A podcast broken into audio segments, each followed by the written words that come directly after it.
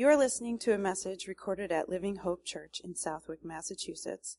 We hope you find encouragement through God's Word today. Happy Resurrection Sunday. It's wonderful to be with you here today. I, my hope is that, as Art had said earlier, that this would be a day in which you are filled with joy, that you're filled with happiness.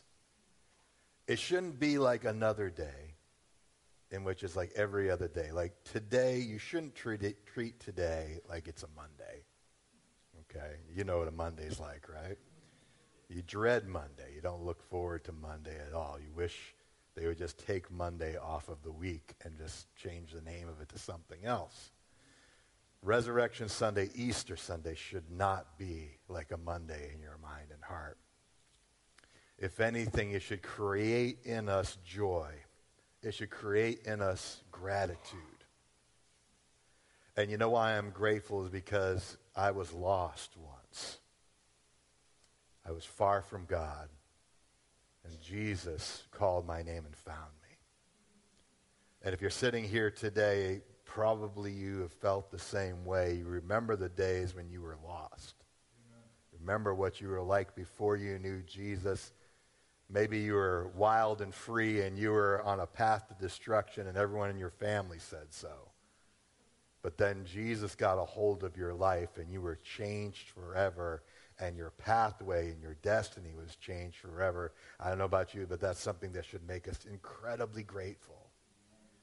God, thank you that you saved me. You know what else I'm thankful for today is that this room is filled with people that wouldn't be here under any other circumstances were it not for the fact that we know Jesus together. I wouldn't know you. We wouldn't be friends. You wouldn't be attending this church if we didn't know Jesus. Jesus brought us together today. And that's an amazing thing. And the wonderful thing about that is that the scriptures tell us, the psalmist says that he puts the lonely in families. And that means if you have no family, when you are adopted in Christ, when you become a Christian, you become part of the family of God. But part of the family of God is not simply for you to just be on your own, disowned, trying to make your own way in the world. When you become part of the family of God, it's not only because God is your father and Christ is your brother, but he inserts you into a fellowship of believers that helps you to know you're not alone. That whatever you're going through, there is someone else there to be there for you. There's someone else there to help you. There's someone else to listen to you, to pray for you, to support you, and be there for you. What we have in Christ is just so much more than religion. And I'm thankful for that today. That Christ didn't save me to be the, in charge of some church, in charge of some religion. He didn't save me just so I could lead a congregation of 50 or 60 people. He saved me so that I can bring forth the very words of life, His words, so that we all might be changed by them, myself included. When I think about Easter, I think about the gratitude of Easter. I think about what we've received in Christ and what we have yet to receive in Him. How great it is to know that we are receiving salvation today, but I, it does not end there. He didn't just grant us salvation and eternal life. He didn't just transform us and change us from the inside out, but that He is actively working in and through our circumstances to bring about His glory and to bring about a destiny for you that is greater than anything that you could have planned yourself or even tried to bring together. Thank you, Lord. Let's pray as we begin. Lord, I thank you for today. Can we just say that right now? Lord, thank you. Thank you for the cross. Thank you for the resurrection. Thank you for the new life that is available to us in Christ. Thank you for the resurrection power that can be available to us if we just believe. And I pray today, as your word goes forth, help us to have eyes to see, ears to hear, and a heart to respond to your Son. In Jesus' name we pray. Amen. R.A. Torrey said this Without the resurrection, the death of Christ is only a heroic death of a noble martyr. But with the resurrection, it is the atoning death of the Son of God, end quote. The world has problems with the story of Jesus. They have difficulty with his teachings. They resist his claims to being the Son of God, and they reject the idea of the exclusivity of Christianity as being the only way to heaven. But probably the one of the things that people have the hardest time with is the resurrection. How could a man who died so viciously and brutally rise from the dead and survive that? You see, people are fine with the idea of Jesus as being a spiritual man. They may even see him as a teacher or a prophet. But the idea of him rising from the dead seems ridiculous to them. Interesting enough, this is not just something that modern man struggles with, but it was something that people in biblical times had problems believing too. When the Apostle Paul, who was a missionary to uh, the ancient world, spoke about the resurrection of Christ in Acts 17, the philosophers who heard him speak laughed at the notion of the resurrection from the dead. Even in the region that Paul planted a church, in the city of Corinth, people had trouble believing that the resurrection actually happened or that the resurrection could actually even occur.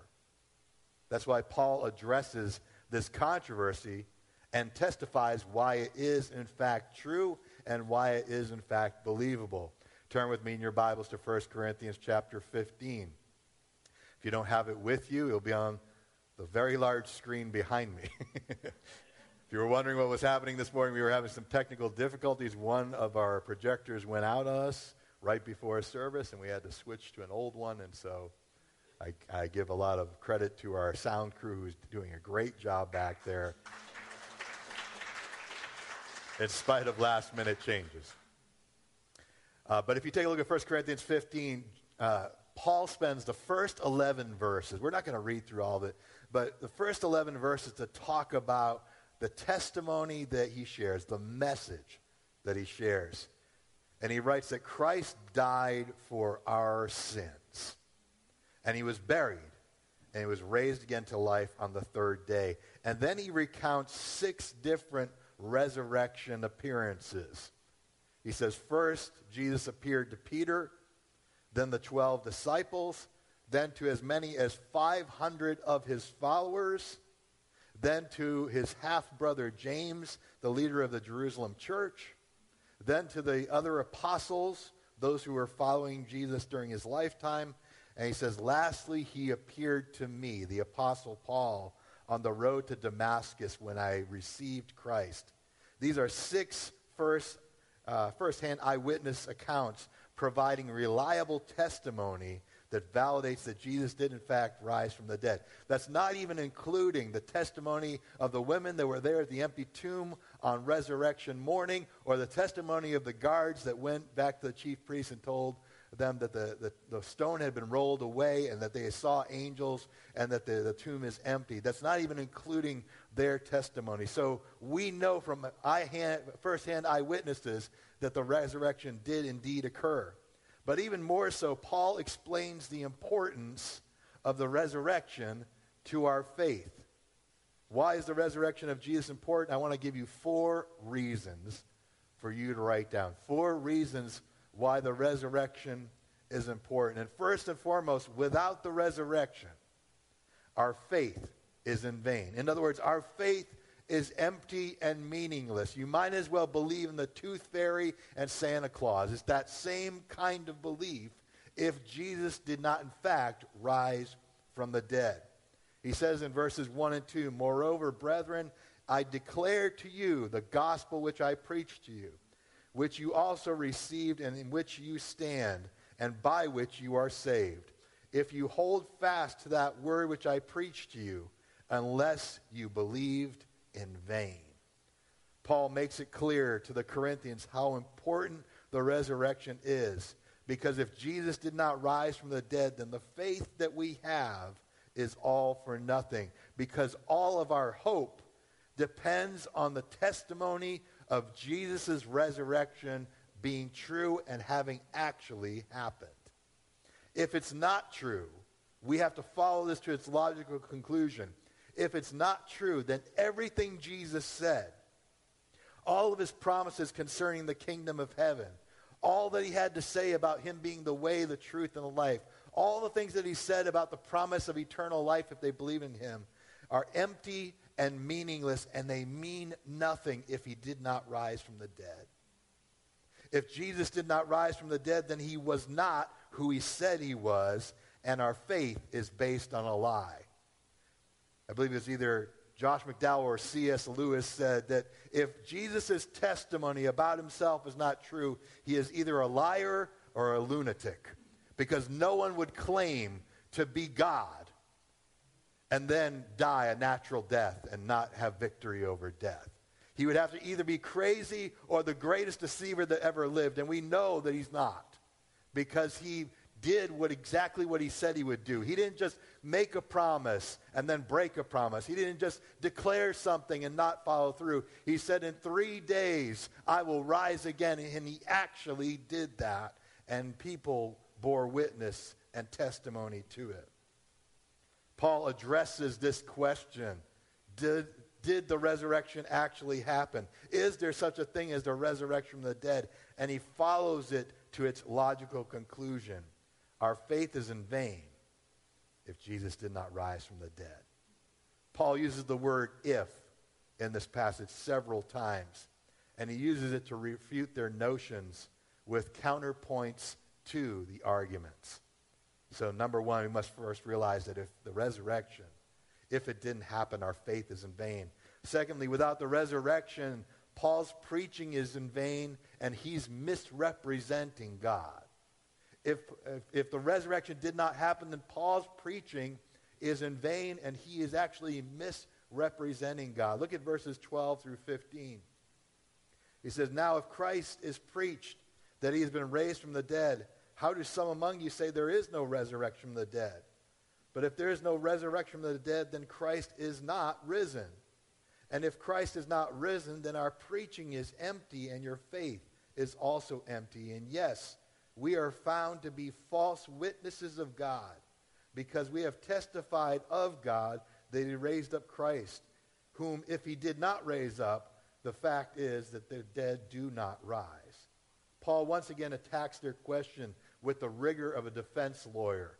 He looks at the objection and the question and he goes after it with his counterpoint argument, citing the implications of what their faith would look like if Jesus did not rise from the dead. And he picks apart their objections by presenting how, by removing one part of the story of Jesus, everything that they know and believe in falls apart. I want you to know today, church, everything, everything hangs on the resurrection of Jesus. It is the linchpin that holds the whole structure together. It's the cornerstone that holds up the whole building. It's the engine and transmission of the vehicle. Without it, nothing moves forward. It's kind of like that. You can have a beautiful classic car sitting in your driveway, but if it has no engine and if it has no transmission, it's just for show and it doesn't go anywhere or do anything. If we're not careful, our faith without the resurrection, if we don't believe the full gospel message to its completion, our faith, our religion, our self righteousness is purely just for show. It's something that makes us look moral, it's something that makes us look good, but it accomplishes nothing in our lives. It's so important that the resurrection is part of our faith. Paul reasons that if Jesus did not rise from the dead, then his preaching is useless, and so is the faith that they have believing in it. Because they would have believed a lie, a myth, a cleverly made up story, one that has no real power to save their souls. And worse still, Paul says, if there is no resurrection of Jesus, then what they were actually teaching is false teaching, and they are misrepresenting who God is. Paul goes even further, explaining how the removal of the resurrection from the dead undermines any hope that they might have for heaven. Which brings me to my third point. if there is no resurrection, then there is no hope for eternal life. If there is no resurrection, there is no hope for eternal life. If Jesus died and was buried, then we could go to a memorial place and, and pay respects to him. We could burn incense or leave wreaths at his tomb as though it was a memorial unto his life. But if we go there today, we know that the tomb is empty. And both tombs, the tomb that they, there's two different locations where people and historians think the tomb might be. There's a garden tomb, and there's a church that has a tomb built into it, and the church that was built around where the tomb was supposedly was. And so we could go to either of them, and they're both empty. It's not a memorial. It's not something that we pay our respects to. It's something that's a testimony that the man that we believed in, that we consider to be the Son of God, has in fact risen from the dead. Verse 16 through 19 If the dead do not rise, then Christ is not risen. And if Christ is not risen, then your faith is futile, and you are still in your sins. Then those who have fallen asleep, which is a phrase that means those who have died, in Christ have perished. And if in this life we only have hope in Christ, then we of all men are the most pitiable. Paul once again uses the word if. And that's a very big if if Jesus did not rise from the dead, if he did not leave the grave empty, then he was not who he claimed to be. If he did not rise, then he was not the eternal Son of God. Denying the resurrection meant that Jesus could not be the perfect sacrifice for our sins because he would still be in the grave. And most importantly, without him and his redemptive work on the cross, we are still dead in our sins and will never receive eternal life. Without Jesus' resurrection from the dead, all of their hopes and all of our hopes for salvation died with him on the cross. Paul takes him to the conclusion even further that if Jesus did not rise from the dead, then those who were Christians that died trusting Jesus for eternal life died actually in their sins and are gone forever. One of the great hopes of the Christian are based on the words of Jesus that it says, Whoever has the Son has life. And whoever believes in me shall not perish, but have eternal life. All Christians go into their salvation with the understanding that if I die, I've been saved, I've been forgiven of my sins, and I will one day be in heaven.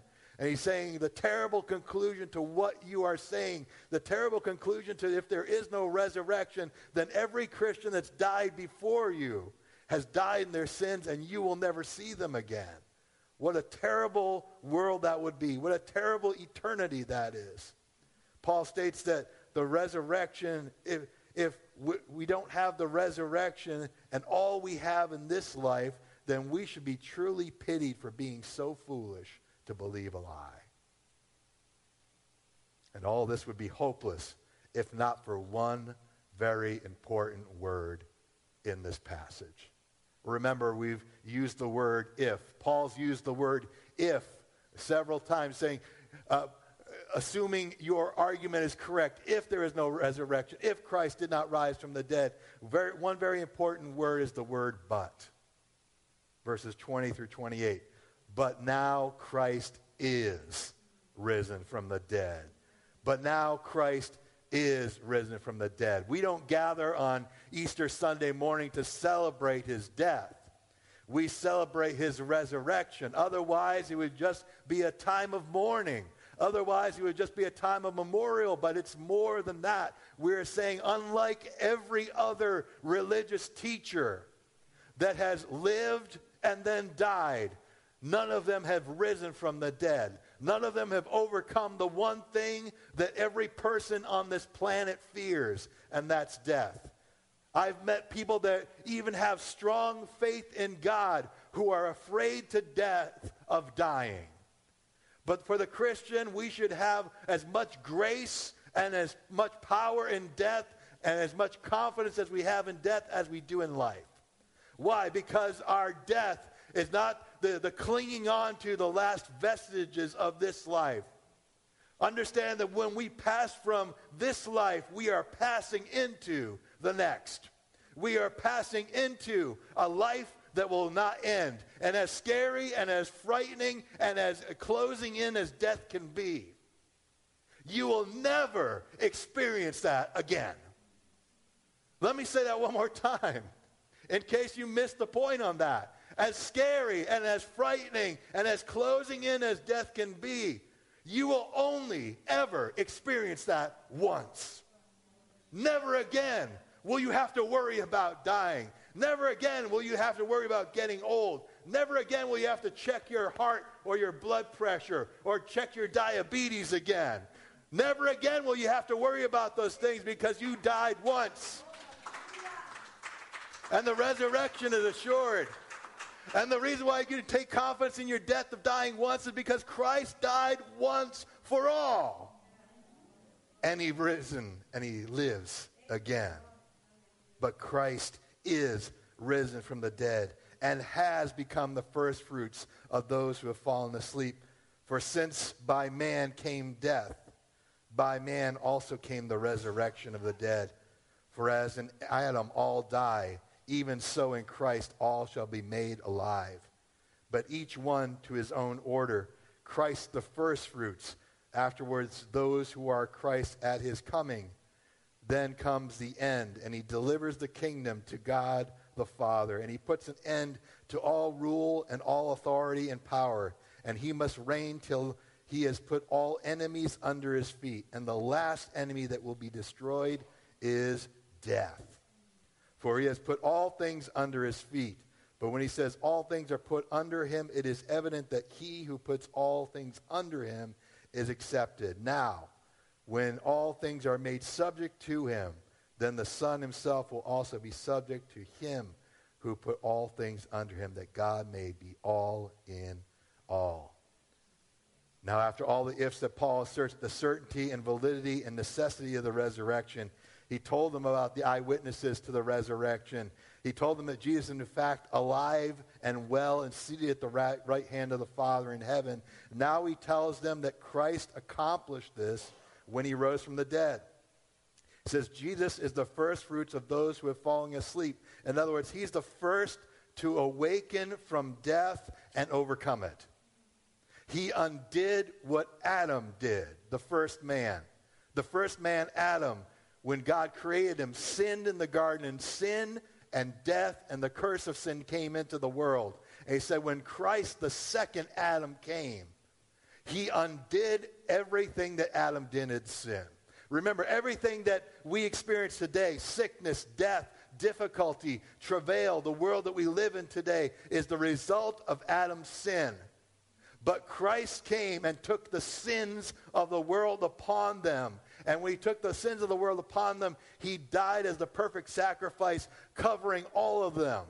When we sang about the blood today, that might seem like an odd thing to sing about, but if you understand, we're not talking about the blood sacrifice of animals or goats or cows or whatever the case might be. We are talking about the blood of the Son of God who had the Spirit of God within him, but was also equally man, and that blood was an eternal blood that once it was shed, it was shed once for all for the sins of all time. And when he died on the cross, he broke the power of sin, destroyed it forever, so that it no longer has any effect or any hold on you. Its power is that his blood has broken the power to claim, lay claim, sin to lay claim over us anymore. And then he went on to rise from the dead and overcome the one thing that every human fears death. Not even death could hold Jesus down. Now, Jesus' resurrection was a sign that the kingdom of God has come in power. And when Jesus rose, he showed himself to be victor over death, hell, and the grave. There is no enemy that he has not beaten, no foe that he hasn't overcome. And he says that when Christ returns, every authority, every principality, everything that's in control in this world will have to bow in submission to him. And he says that the last enemy that will be destroyed will be death. In other words, when Christ returns, when we go into our heavenly kingdom, you will never die again ever. And you will live forever. So death itself, which was the end of man's existence, will be no more. Fourthly and finally, are you still with me today? Four or five of you are. Great, thank you. Then I'll take a water break. How about that? Fourthly and finally, the resurrection of the body is necessary because our natural bodies cannot inherit the kingdom of heaven. In verses 35 through 41, Paul addresses people's wonder about what will our resurrection bodies be like. They were thinking about that. What will they be made out of? What will they look like? People wanted to try and imagine it and figure it out. And Paul calls that kind of speculation foolishness. He then uses several illustrations to describe how our spiritual body is different from our physical body. He uses the illustration of a seed and a plant. That the seed, when it goes into the ground, it dies, but the plant grows out of the dead seed in the ground. He writes about how all creation and birds and animals and humans are made of flesh and, and they have an earthly glory. We see springtime comes about and we see the, the flowers open up and bloom. We see the different kinds of birds that come to our bird feeder. We see the different kind of animals that come out of their hiding. We see different people and they're attractive and they're, they're pretty to look at. And we see the glory of this world. We see the glory of man and creation. He says, but that's an earthly glory. And then he goes on to talk about the sun, the moon, and the stars. He said, those are a heavenly glory. Those are, are, things that we can't touch. Those are things that, that won't pass away. They're things that are just out of our view and out of our reach, but they don't, they don't die like the things of this earth die and pass away. It's a different kind of glory. And so this is the way it is with us. That the things that were created naturally give way to the things that are eternal. The things that are temporary give way to the things that are eternal. And so it is with the resurrection. One glory gives way to another. The earthly and temporary glory gives way to death so that an eternal glory may come in. Another reason why the resurrection is important is because the natural cannot inherit the eternal. Verses 42 through 50, it says, So also is the resurrection from the dead.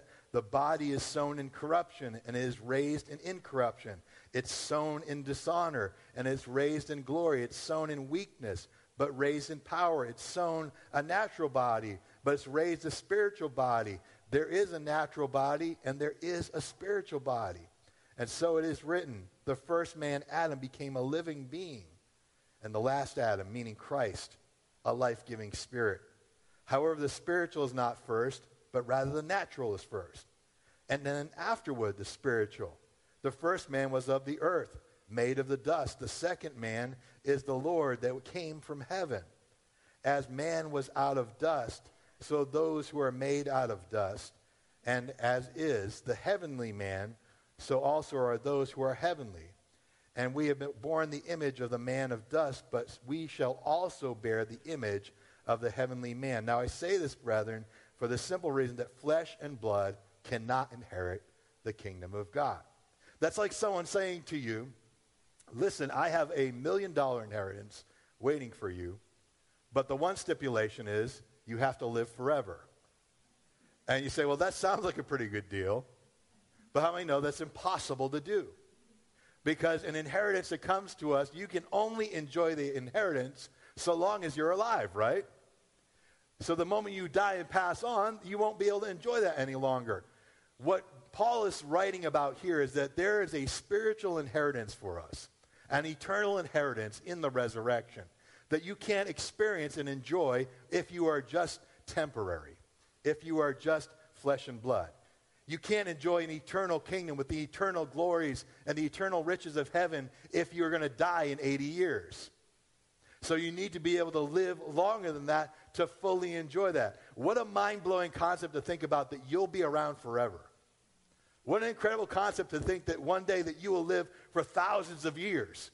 As annoying as you are, you'll be around for a thousand years. Like look at your neighbor and say, I got to deal with you for the next thousand years. We don't think about it that way. We often think that eternity is just this, this vast expanse, but we're talking about you living for eons and thousands of years. Just think of the people that you've lost and you've left behind that were in the f- faith that followed Christ and how much you miss them. You will see them forever and you will never have to say goodbye to them ever again. Praise the Lord. Flesh and blood cannot inherit the kingdom of God.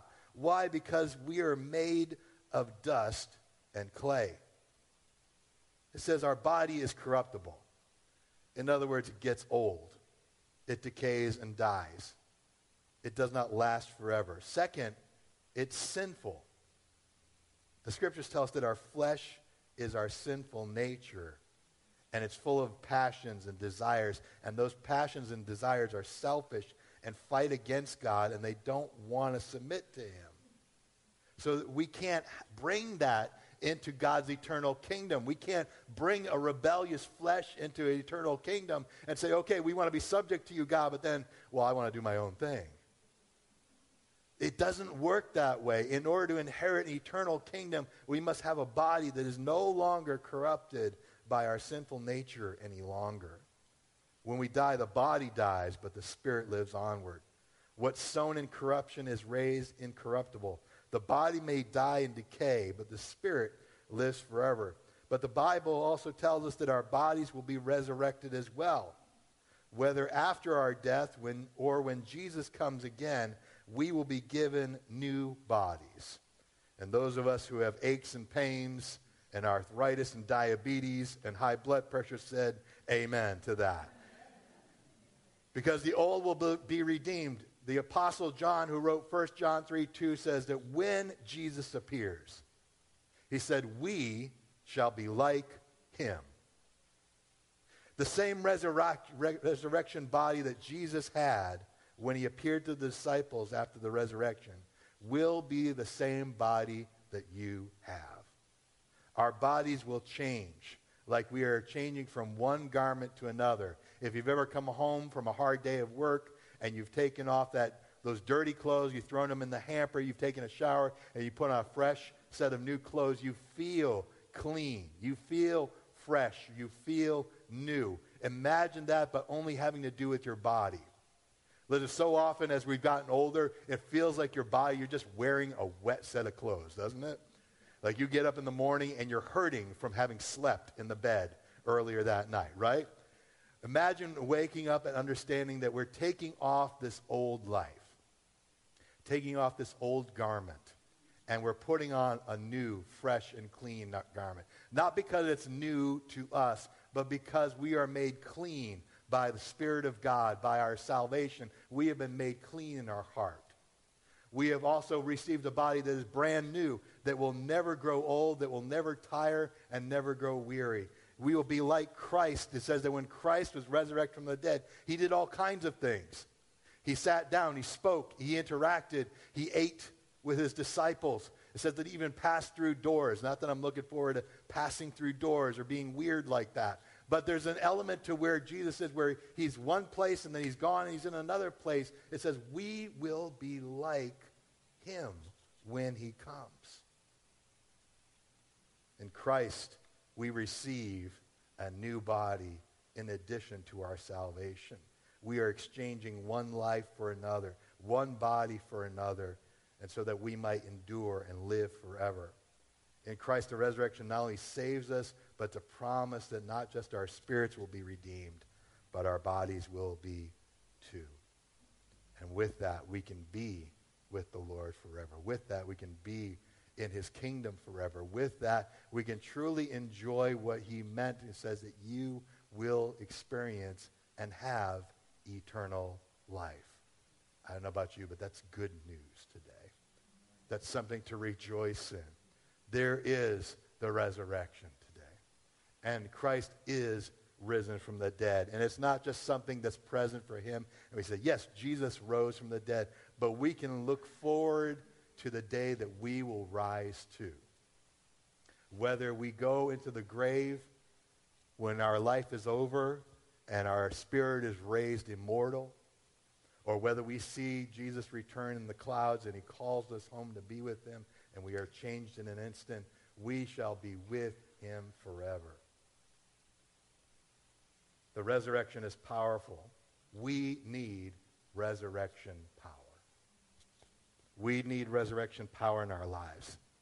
The resurrection is a picture of our salvation. Romans 6 says that baptism is a picture of the death of our old life and the resurrection to a new life in Christ. Just as Christ died and was buried and rose again, so too we in baptism, a symbol of our salvation, died to sin and became alive in Christ. Yes, the resurrection did really happen, but is the resurrection a reality to you and also in you? Most Christians don't walk in the power of the resurrection. You see, when Jesus raised from the dead, he didn't just simply purchase our salvation, but he said that resurrection power is available to us. We receive the Holy Spirit upon salvation, guaranteeing not only our salvation, but it also works within us and changes us. It renews our heart. It renews our mind. It changes the way that we think. It changes the way that we live. It transforms our actions. His Spirit leads us and directs us in the way to go. And yes, even renewing our physical bodies by His resurrection power. We need to live in the power of the resurrection. It isn't enough to simply know that Jesus rose from the dead. It isn't simply enough to just simply say, well, I'm saved and one day I'm going to heaven. The, the, the life of the active believer is made powerful in the fact that if the resurrection is made visible and uh, active in their life, then it is a life changing force in the believer. It'll change not only you, but everyone around you. But many don't walk in resurrection power. The Apostle Paul wrote in Philippians 3 10 and 11, he says, I've counted everything as loss to the surpassing knowledge of knowing him. And he says, that I might know him and the power of his resurrection and the fellowship of his sufferings, being conformed to his death, if by any means I may attain the resurrection of the dead. This Resurrection Sunday, I want you to just close your eyes with me on this Easter Sunday morning. No matter what you're thinking about right now, no matter where your mind is, I want to just challenge you to focus right now in this moment on the Lord. Focus on what he did for you. Focus on what he has given you today. He has not just given us salvation, but he has given us so much more.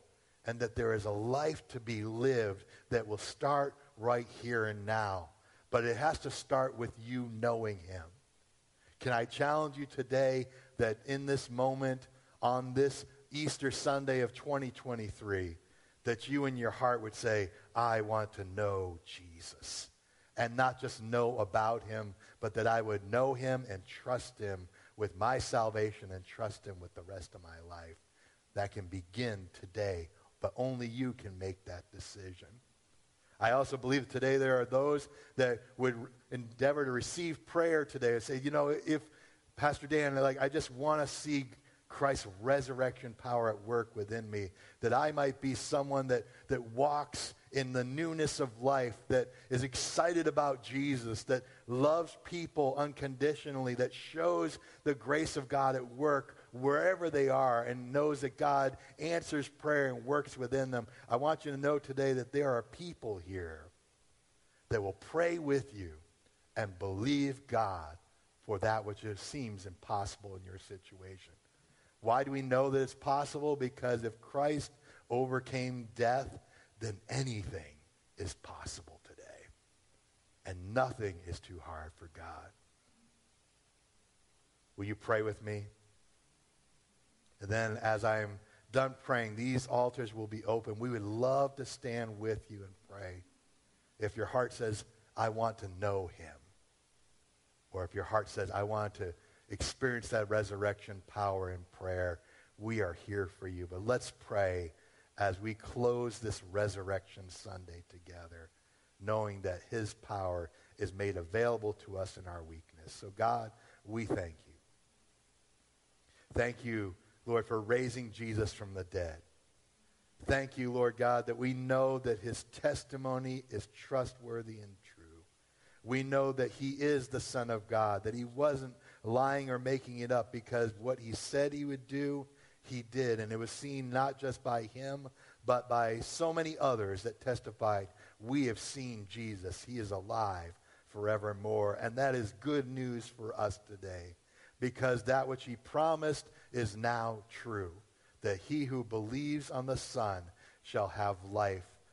The one that puts his trust in him will never perish but have eternal life. We thank you for that life today.